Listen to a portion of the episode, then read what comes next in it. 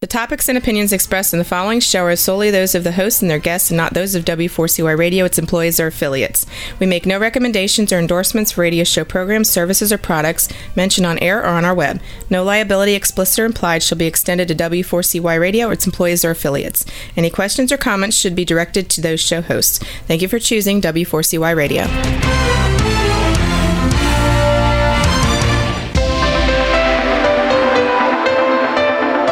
Churchill said, Those who fail to learn from history are condemned to repeat it. Kevin Hallinan believes that certainly applies to business. Welcome to Winning Business Radio here at W4CY Radio. That's W4CY.com. And now, your host, Kevin Hallinan. So glad you're here again today at Winning Business Radio. I am Kevin Hallinan. Regular listeners know that the mission of this show is to offer insights and advice to help people avoid the mistakes of others. Quite simply, to learn best practices, the how to's, the what to's, the what not to's, and to be challenged and certainly to be inspired by the successes of others. Every successful person I've ever talked to has had failures in their lives and careers. So while we all have to get our knees skinned once in a while, I'm driven to keep those scrapes from needing major surgery. Let's endeavor to learn from history so we don't repeat it. Today, my guest is Tiffany O'Connell, principal of O'Connell Law, LLC. Here's Tiff's bio. Tiffany is the principal of O'Connell Law, LLC.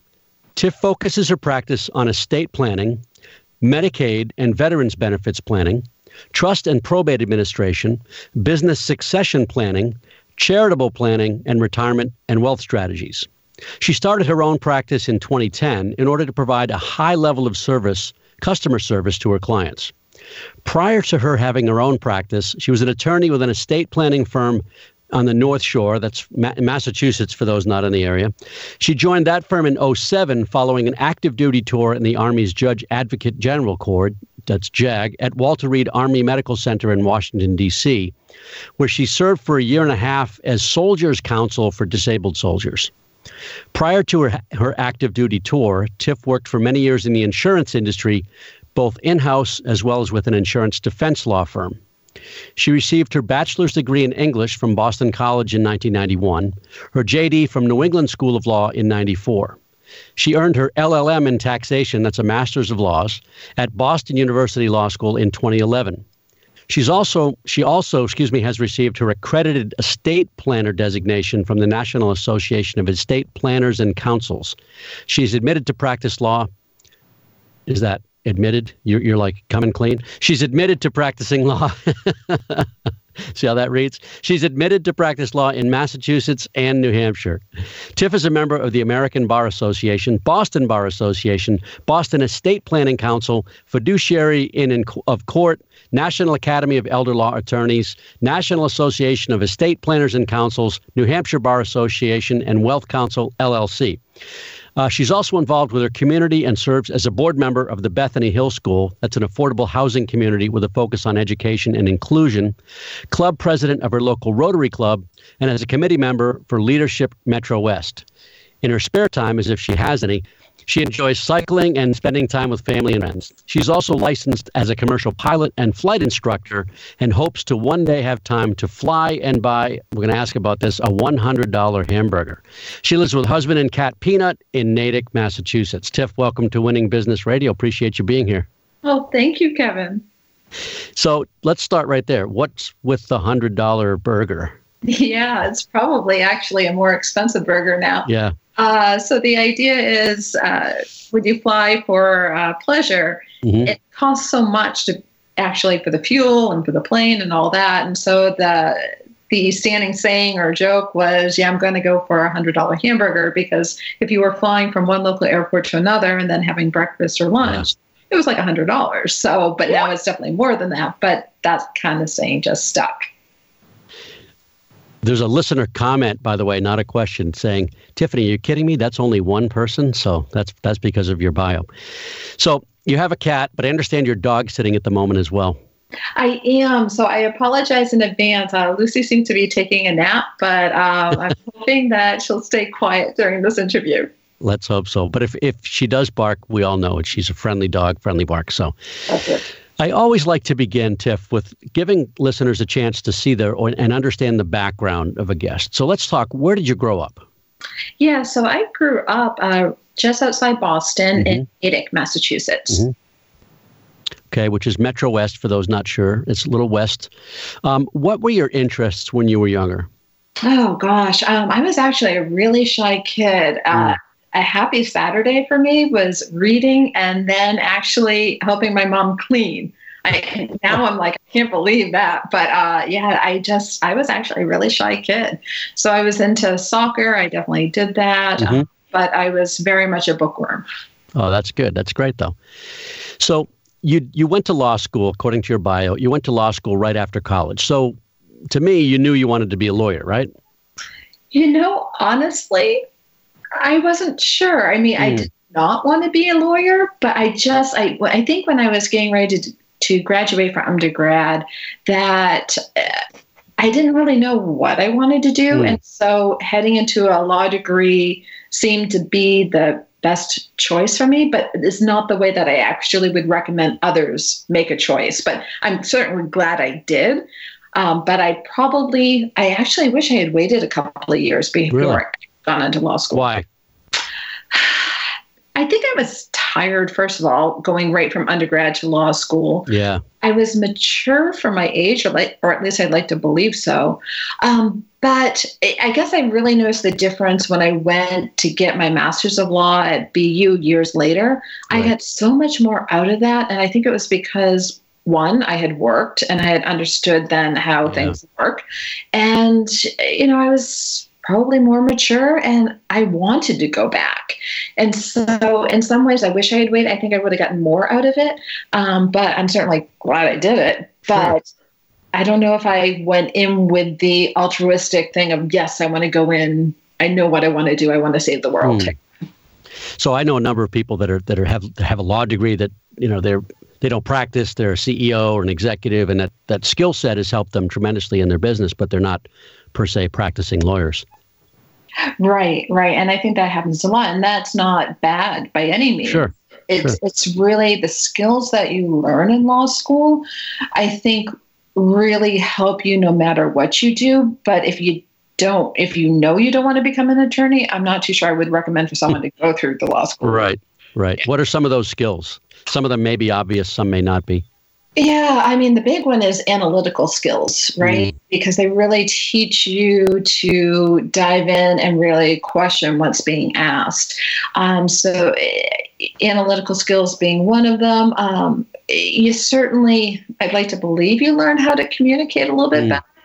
The one thing law school doesn't teach you, at least when I went through, is they don't teach you actually what happens out in the business world and it, because it's like this little ivory tower and, and again right. it's good or bad but it's just you learn analytical skills you learn how to um, research you learn how to be um, you know good lawyering skills but you don't learn those other skills that are crucial yeah in particular especially because it's now crossing into my world a little, a little bit the thing i hear a lot is nobody ever no one ever taught me how to market or grow my business right Oh, or run a business. Or run a business, right? Yeah. So you were, um, you may, I didn't get a chance to ask this when we talked earlier, but when and why did you decide to join the military? And are you still active? Not active in that military sense, right? But well, no, actually, so I so I was definitely in the Army Reserves. I'm no longer in the Army Reserves, okay. so I have retired. Mm-hmm from the Army, but I did go in in 2002. Mm-hmm. Um, I had actually filled out an application prior to 9 11, so I can't say that 9 11 was my mm. reason for going in.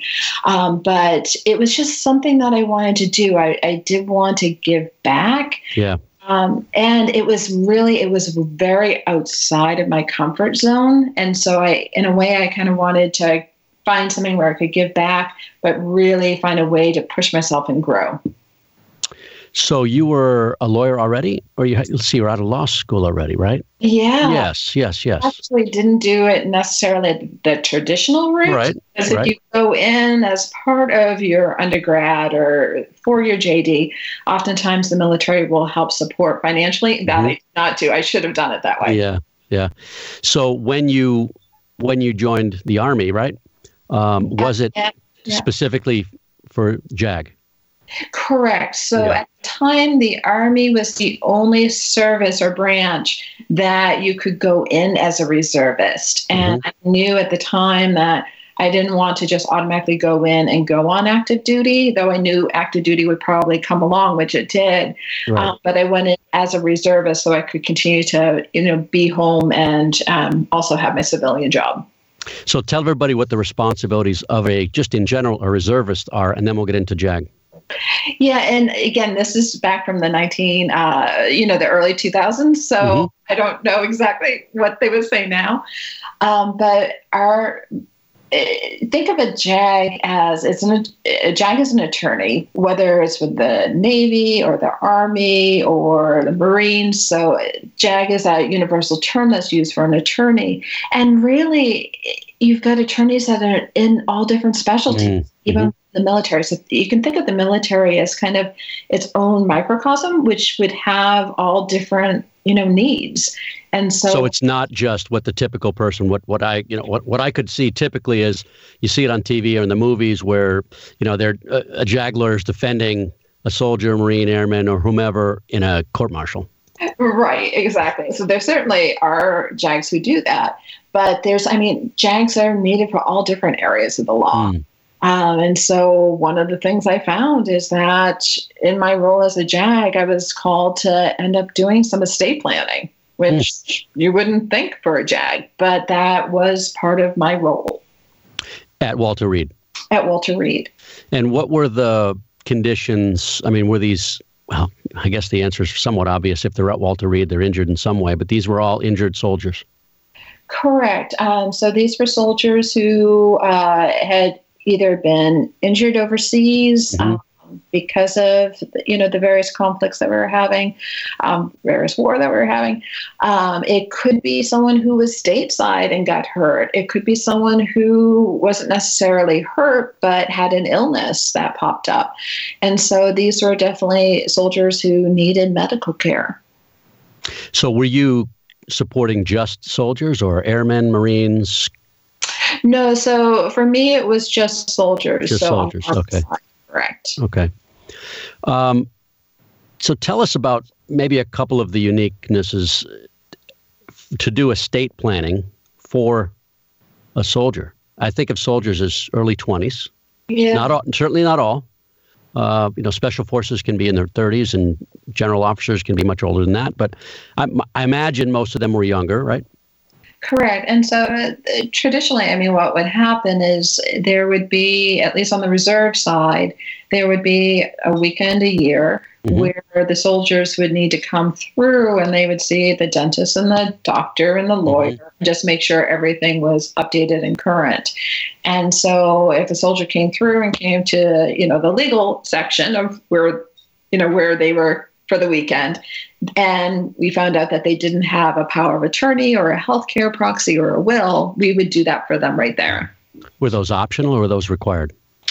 No, you certainly couldn't force someone to do that. Mm-hmm. But that said, there were yeah. checkbox for them, right? And mm-hmm. I'm sure the superior noticed if they didn't sign off on something. So we didn't have anyone come through that didn't want one, but I'm not too sure. Maybe they knew what they were doing. But mm-hmm at least it was a very good thing to do because they, they did need to have one in place.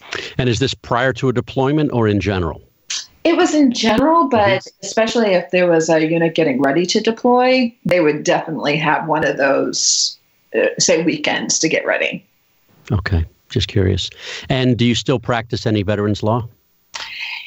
For me now, the only type of veterans work that we do just because of where my specialty has eh, mm-hmm. really become a niche is when we have clients come in who have served on active duty during mm-hmm. time period. There's something called Veterans Aid and Attendance Benefits that a veteran or surviving spouse for a veteran is able okay. to obtain if they meet certain asset threshold requirements. And so we'll we'll help guide them along that journey. Okay, and that makes sense. Uh, as well as uh, any problems they may have in acquiring veterans benefits in general, like health care, any of those types of issues? That, or is really just estate related? Right. For us, we've really limited to the estate um, just because that's where I stay current right. law. So for others, we refer out to others that would handle. Makes sense. And this may take us a little past the break, so we'll ask. I may I may pause you, but uh, you're also a commercial pilot and flight instructor. That's fascinating. Uh, how did you get into that? Oh goodness, um, I've always loved flying, and so one of my career paths that I had actually explored was to actually become a commercial pilot with an airline, um, and then uh, you know time, money definitely played sure. into it but I did. I went through, got my private, my, I got my instrument, um, got the commercial rating, got the flight instructor rating, got my multi engine. And then sadly, 9 11 happened and the jobs dried up. And so I realized I wasn't going to be going that course. So now right. it's for pleasure. Well, that's fun. And how often do you get up? Do you teach?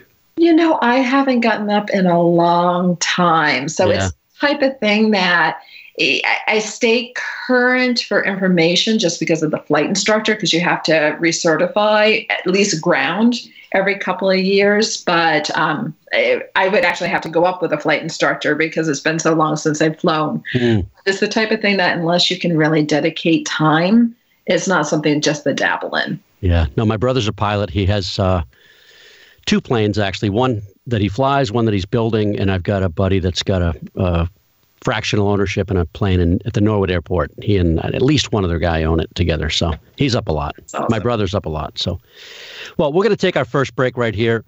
Um, so we'll be back uh, in just a couple of minutes with Tiffany O'Connor. O'Connell. You're listening to Winning Business Radio with Kevin Hallinan on W4CY Radio. That's W4CY.com. Don't go away. More helpful information is coming right up, right here on Winning Business Radio.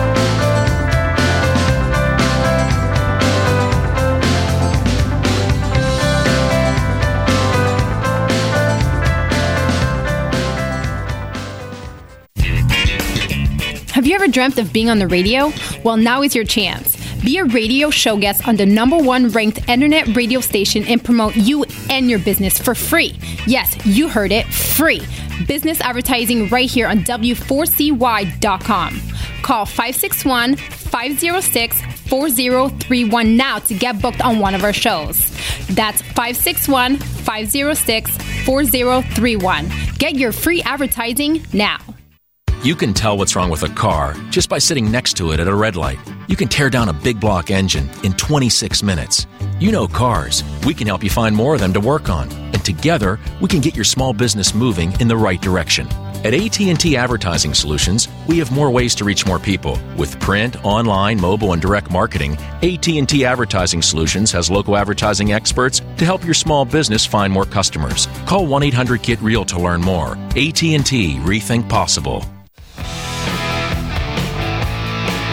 Hi, this is Ian Hill, and you're listening to W4CY Radio. Be seen, be heard on the internet's number one ranked radio station right here in West Palm Beach. What a way for your business to have a voice. Now is the time to advertise your business on W4CY.com. Call 561 506 4031 for a deal you won't refuse. Again, that's 561 506 4031. Don't wait, call now.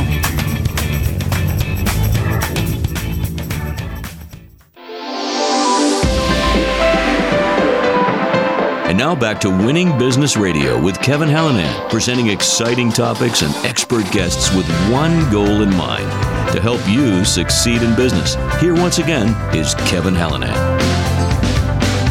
So we are back with not O'Connor, but Tiffany O'Connell of O'Connell Law LLC. Uh, and and uh, I won't do that again, Tiff. I, I know you so well that I can't believe I did that. But it is what it is, right? It My is. apologies. So we were talking about flying, and I also notice uh, that you are a Rotarian, and you mentioned in the break that you need to and so do I, by the way, update your bio as a past president now. Uh, you're not as active as you once were, but tell me about. I want people to understand what being Rotarian is. Um, so first, start there. Sure. Um, and maybe what I'll do is just start to say why I joined. Yeah. Because that might help describe it a little bit.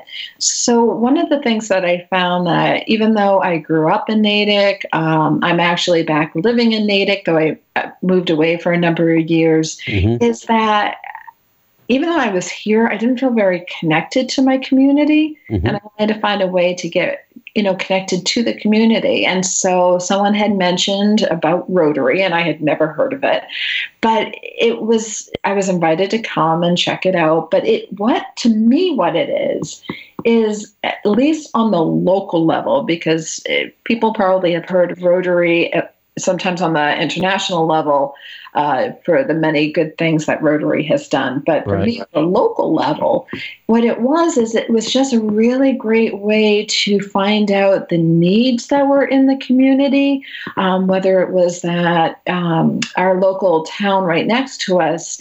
Uh, our group um, hands out uh, dictionaries to every mm-hmm. third grader. Mm-hmm. And you know, going and doing that and finding out how much it means to these kids still today to receive, you know, a dictionary and that they remember this and they tell their siblings. So when it's time for that sibling to get their dictionary, they're That's all right. Right. Um, but you know, it's it's that it's it's um, it could be bringing helping bring forward um, uh, more information and knowledge regarding uh, anti-bullying issues, uh, you know, trying to help mm-hmm. mm-hmm. prevent mm-hmm. bullying in the schools. Um, one of the things I'm very proud of that we did as part of Rotary is because one of the things we need to do is to help for these things, these scholarships or helping out for these different um, nonprofit purposes, is you have to raise money.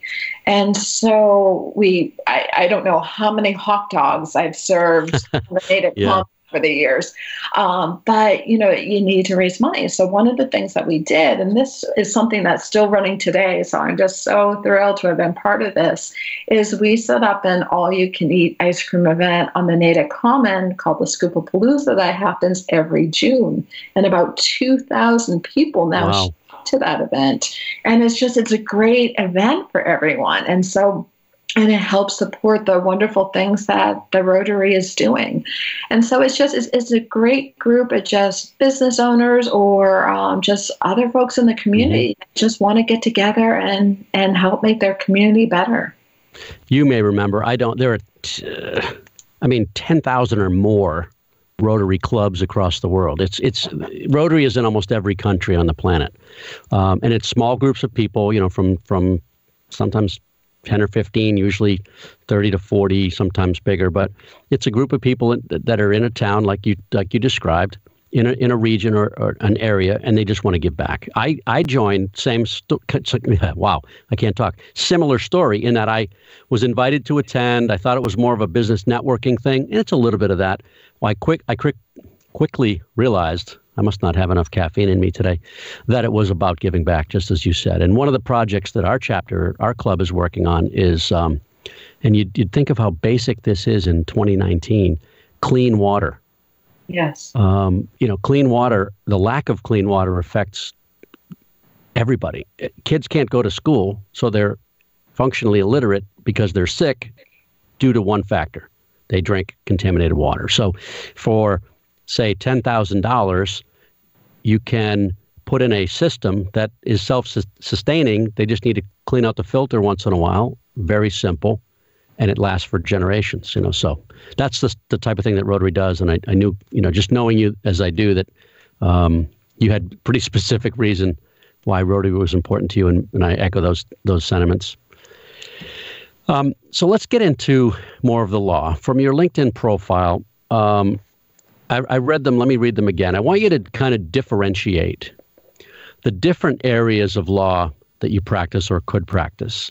Um, and it, as listeners probably can figure out, probably not every day, right? But the matters that come across your desk with the individuals that you, families that you work with, estate planning, elder law, probate, probate administration and trust administration, business succession, Medicaid planning, veterans benefits planning, and charitable planning. Can you sort of differentiate each of those areas so people understand the different types of law that you practice? It, certainly, and and before that though, I think what I'm going to do is kind of narrow it to Good. two groups, and Good. that way I can show how the other ones interrelate with it because it's more that. Good. So really, we're an estate planning and elder law practice firm. And so we focus on helping folks get the proper um, documents in place for estate planning, whether it's a will, a power of attorney, a healthcare proxy, trusts.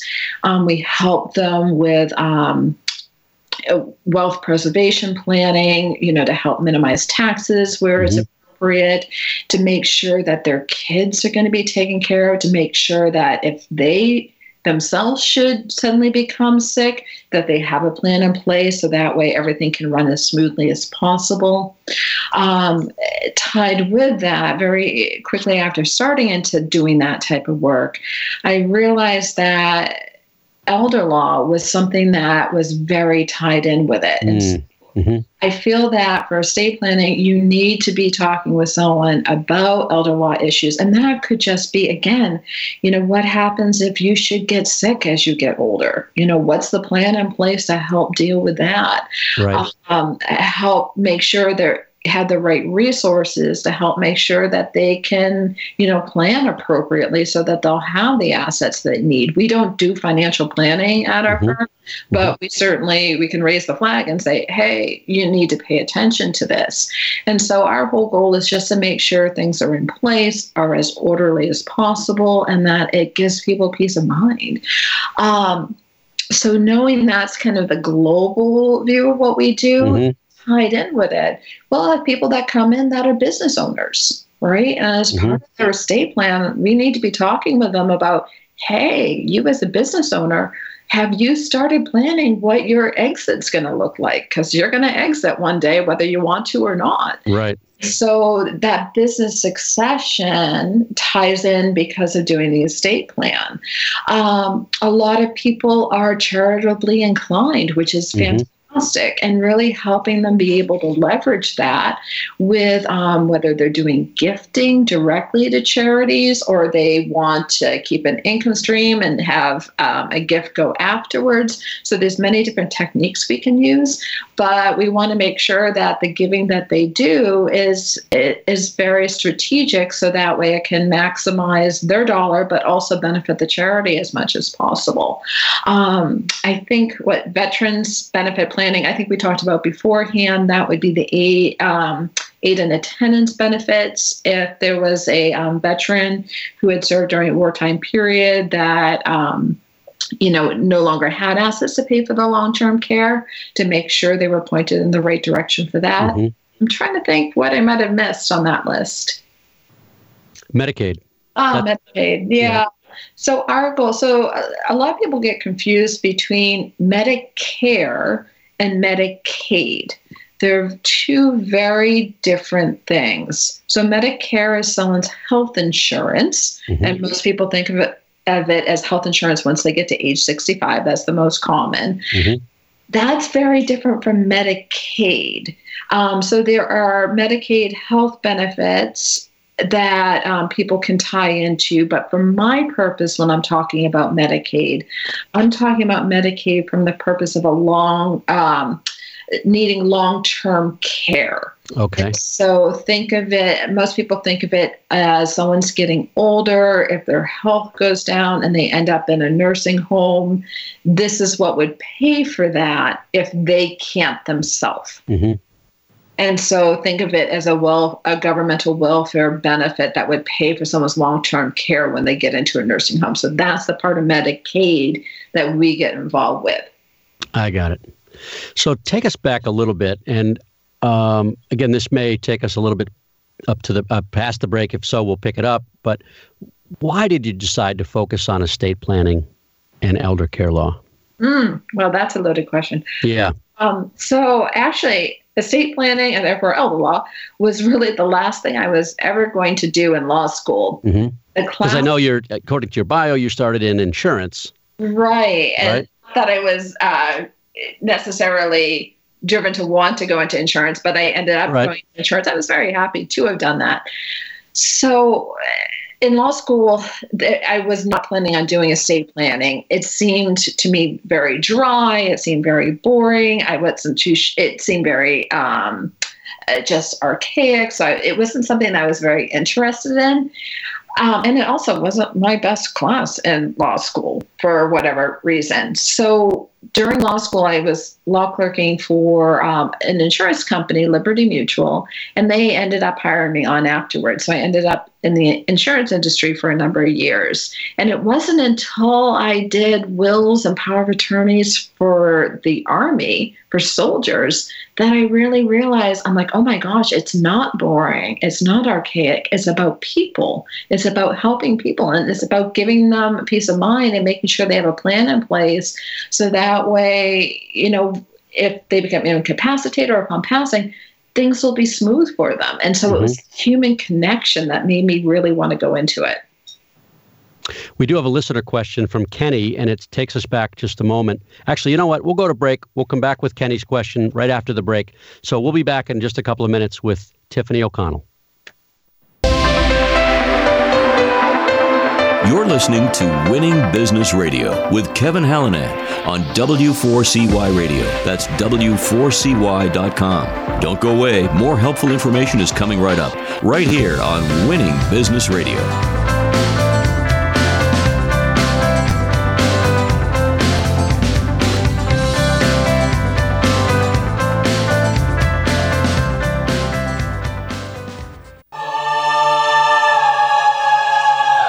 Hi, this is Lindsay Schoolcraft with Cradle of Filth, and you're listening to W4CY Radio.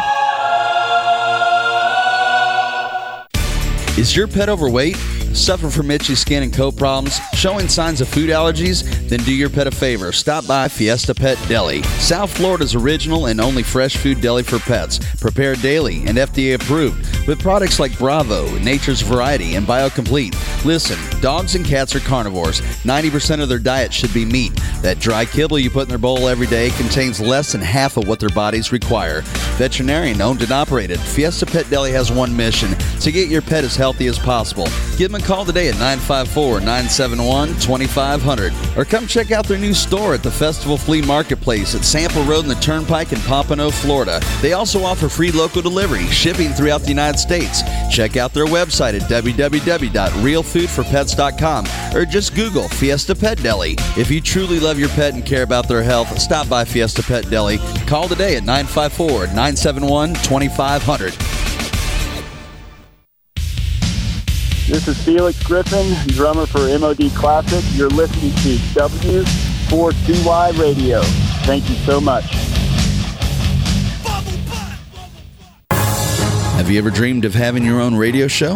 Well, W4CY Radio makes dreams come true. You can be a radio personality on the number one ranked internet radio station in West Palm Beach, Florida. We can be heard in 105 countries and all U.S. states. Promote your business, earn up to 10000 per month and more. It's all up to you. Have fun and be heard. Call 561 506 4031. That's 561 506 4031. Start your radio show now. Now back to Winning Business Radio with Kevin Hallinan, presenting exciting topics and expert guests with one goal in mind to help you succeed in business. Here once again is Kevin Hallinan. We're back once again with Tiffany O'Connell of O'Connell Law LLC. And Tiff, we had a question right at the break, just a, a moment before the break, from Kenny, who said, Who can get these benefits? And we think he's referring to Medicaid benefits. Right, because I think that uh, question came in right at the time we were talking about that. Um, so I can speak very generally. Mm-hmm. Um, but if someone thinks that they may be in the area of needing these, it's crucial that they go and they sit down with an elder law attorney who focuses on this area. Um, so they should definitely look to their local area and make an appointment to discuss. But basically, for Medicaid purposes, what happens is this. If someone is, say, going into a nursing home or isn't a nursing home. And this is this is for my area of law right, Right. so there's medicaid as for other things. But for we're in this particular situation which is why i can speak to if someone needs to apply for benefits that means that they've reached the point where they can't pay anymore. Mm-hmm. So at least in this area of Metro West Boston, the typical cost for nursing home care per month is anywhere between ten to fifteen thousand dollars per know. That is crazy. I mean, it is what it is, right? But that is just so much money. That is insane. And so for someone who's worked so hard, their assets can go very, very quickly. Mm. Therefore, the issue is they run out of money and and that's when the government has to pick up and pay and so that's where medicaid would come in and so what happens is when someone does need to go on medicaid they need to apply and if for a single person that means that they have generally they've spent their assets down to $2000 um, so they basically have spent everything Yeah. if someone is um, married and there is a spouse at home, they can keep definitely much more than that, but it still it's not as much as you would think. And because I'm not too sure where this is going out to Right. listeners, Right. um, and each state's different, I want to just keep very general. Right. Um, but it's just very important that if you think you are going to run out of assets, I would recommend seeing an elder law attorney sooner than later because when you go to apply, you need to make sure that application is done right because you do not want Medicaid to come back and deny you. And so you, you really should bring in an elder law attorney at least for a consult to make sure you're on the right path. How long is that process, Tiff? To once you've applied, Yes. Uh, so what it can take a few months before Mhm. you hear a determination, and so it's a very stressful time for people. Um, it, I, I just my whole goal is hopefully to help people so they don't need to go on it. But Right. if someone does come to me and they do need to go on, I want to make sure I can guide them as quickly and smoothly as possible. All right, let me ask this. I know we know that there are, are advisors to uh, to business people and individuals who are listening, and we know that there are certainly business people themselves and and individuals that are listening. What are the main reasons that either clients directly would come to you, or an advisor or another attorney would suggest to their client that they should come see you? Uh, so, at least here in the Metro West Boston area, we have absolutely wonderful estate planning and elder law attorneys. So, there are actually quite a few of us in this area, and Mhm. many of them are very, very good. And so, I really think that if, if you need estate planning, if you need elder law, you do want to look to someone that that's what they do Right. this type of planning versus someone who kind of just dabbles in it. Mhm. Um, I do worry that they they just don't know what they don't know. And so I, I really think this is an area where this specialty you should be focused on and you should seek someone who is focused on it. Right. I think really then once you've determined that, you know, the person that's what they focus on, they've been doing this a long time. And yeah, I have been doing this a long time now. um, but, you know, once you know that they've met those credentials, then it's just going to be is it the right fit for you? Mhm. And, you know, just like people, p- attorneys and elder law and es- estate planning attorneys, we all have different personalities Mhm. right? And some personalities are going to jive with someone and some aren't. Um, so for me personally, we've made a real um, concerted effort to just be who we are. And so, really, for someone coming into our office, it doesn't look like an office. It looks like you're coming into someone's living room and you're being invited Nice. into their home Yeah. right? but that's that's very purposeful on our part because that's really the the feeling that we want to convey because these are very deep and sensitive things that people are going to be talking about um, you know I, I say this jokingly but um, i'm a big hugger and so you know if someone isn't you know into that wanting to get a hug they might not be the best fit for us because we're very much into you know not every we don't give everyone a hug. I mean i certainly respect this It's not required. to give them a hug. It's not a requirement. But it is that kind of feel Mm. Right? And so, really, for anyone that does need estate planning or elder law, you know, just make sure that's what that person does. Make sure that they have experience, and then just make sure their personality is the right fit for you. And you're interacting not just with one person, but you're interacting. My guess is right with several members of a family.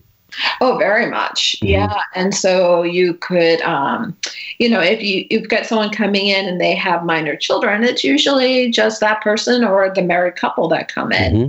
But oftentimes it's a multi generational thing. Mm-hmm. Mom is getting older, they need to get a plan in place or they need help because they're starting to get ill. And so they'll come in and the kids will come in. So let's take this to a business perspective. What are some of the unique issues that business owners versus individuals should be wary of when it comes to estate planning, maybe su- succession planning?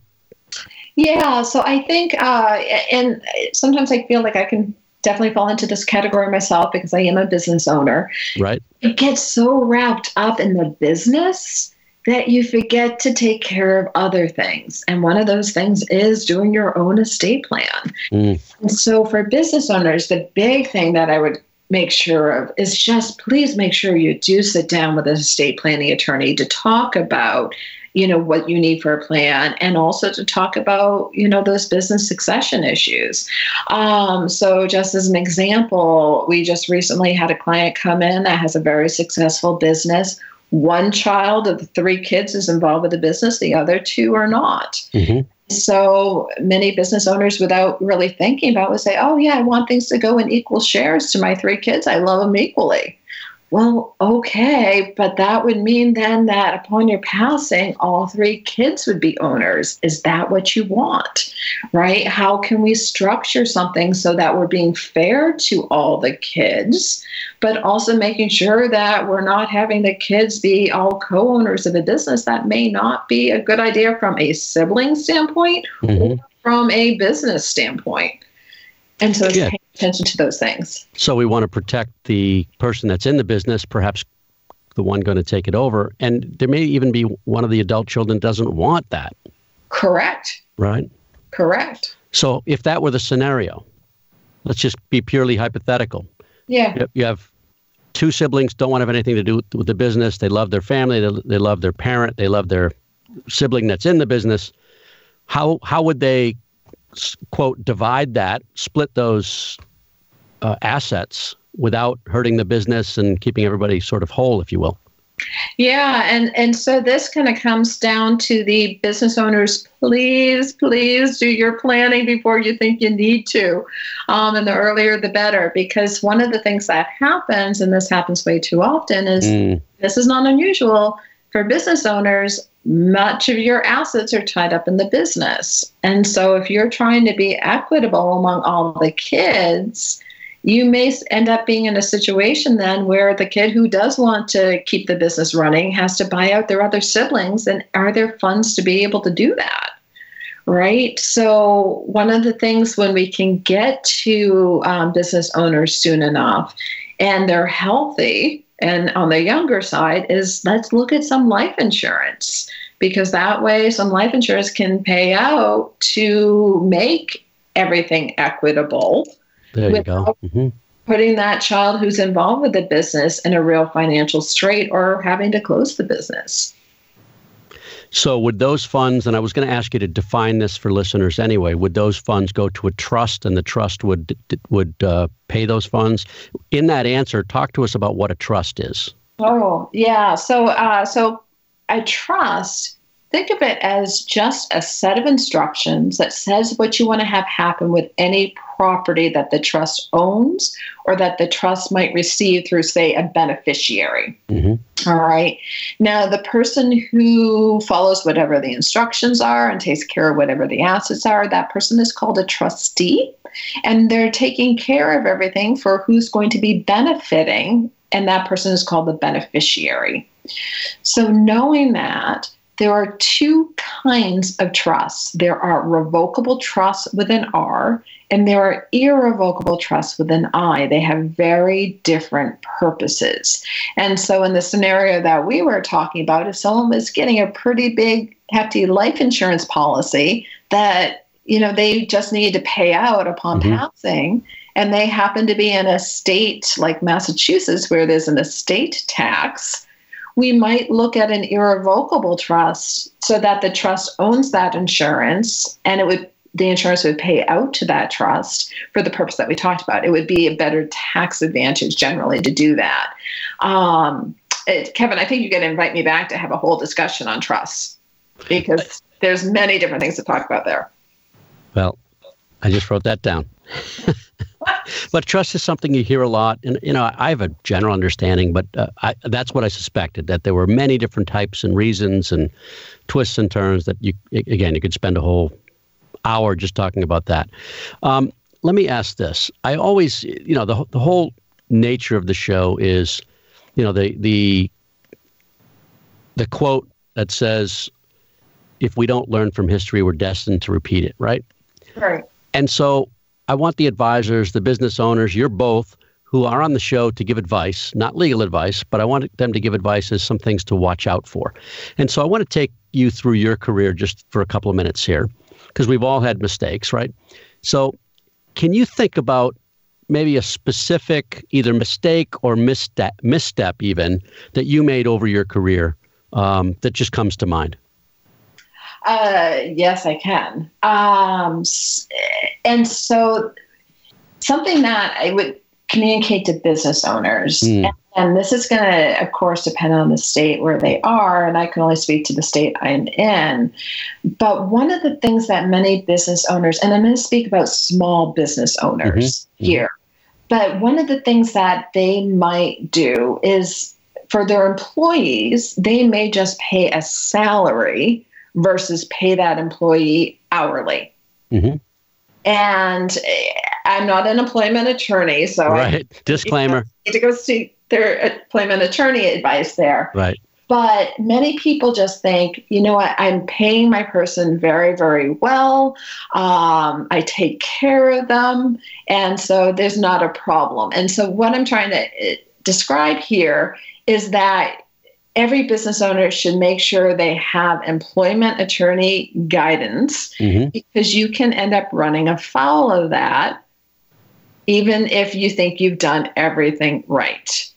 And so, um, just a very quick scenario for you, and I'm going to give this as a hypothetical. Purely. Yes, purely as a hypothetical.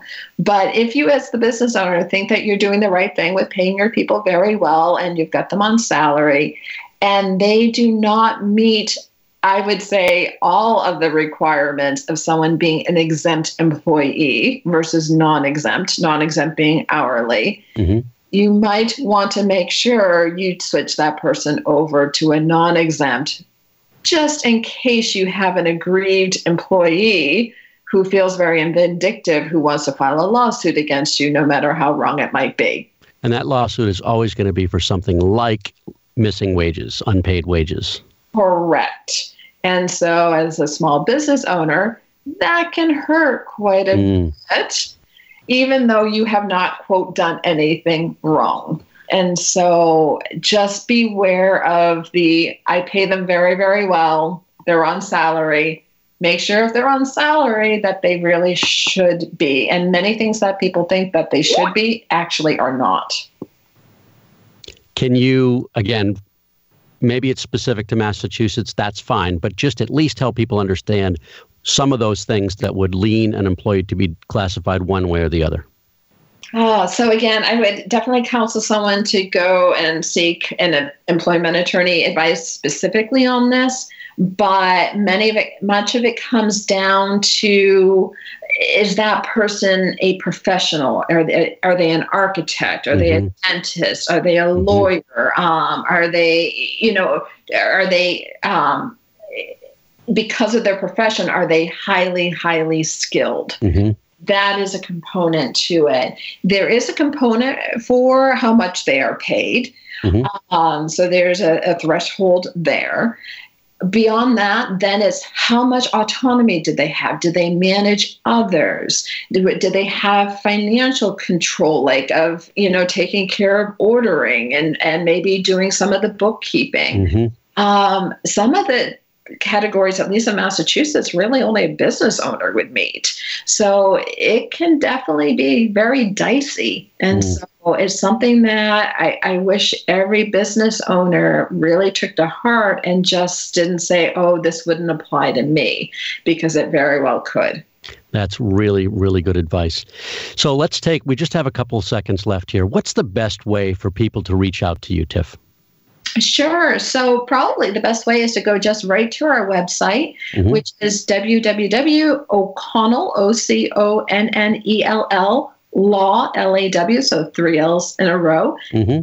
So, o'connelllawgroup.com, and you'll find all our contact information as well as more information about us there. Well, we have time for one quick listener questions. Um, one quick listener question. I just lost it. Hold on. I got to pull that up again. Uh, so, yes, I see it. Yeah. Greg, thank you for the question. Are these the only things that would put a person on salary? Oh, I know the answer to that question. Yeah, so no. Yeah. so again, Greg, if there's any question, definitely go get a consult from an employment attorney right. because this is a really scary area of the law that many people don't know has a really heavy bite, which in many cases shouldn't. It's, a, it's, a, it's definitely a law that has a purpose, but it can be used vindictively and very sadly costly. Right. And every state is different. Although some states can be similar, every state has its unique laws, and there should be a lawyer in that state consulted. Correct. Tiff, thank you so much for being on the show. I've really enjoyed it, and I trust that listeners got some value in listening as well. So thank you for being here. Oh, my pleasure. Thank you. And thanks everybody for listening. As you know, this is a show about business and business challenges. If you've got concerns about the growth of your company, feel free to reach out to me on Facebook or LinkedIn at Winning Business Radio or drop me a note, kevin at winningbusinessradio.com. Our company, Winning Incorporated, develops sales teams into high achievers and sales leaders into true coaches and mentors. If you think you might need that kind of help, reach out if I can't help you, I can probably point you in the direction of somebody else that can. Thank you to expert engineer Rebel Medler. Tune in again next Monday. Yes, it's Labor Day, but it's September 2nd at 4 p.m. Eastern. We'll have another fun and interesting conversation. You'll be glad you did. Until then, this is Kevin Hallinan. You've been listening to Winning Business Radio with your host, Kevin Hallinan. If you missed any part of this episode, the podcast is available on Talk4 Podcasting and iHeartRadio. For more information and questions, go to winningbusinessradio.com or check us out on social media. Tune in again next week and every Monday at 4 p.m. Eastern Time to listen live to Winning Business Radio on W4CY Radio, W4CY.com. Until then, let's succeed where others have failed and win in business with Kevin Hallinan and Winning Business Radio.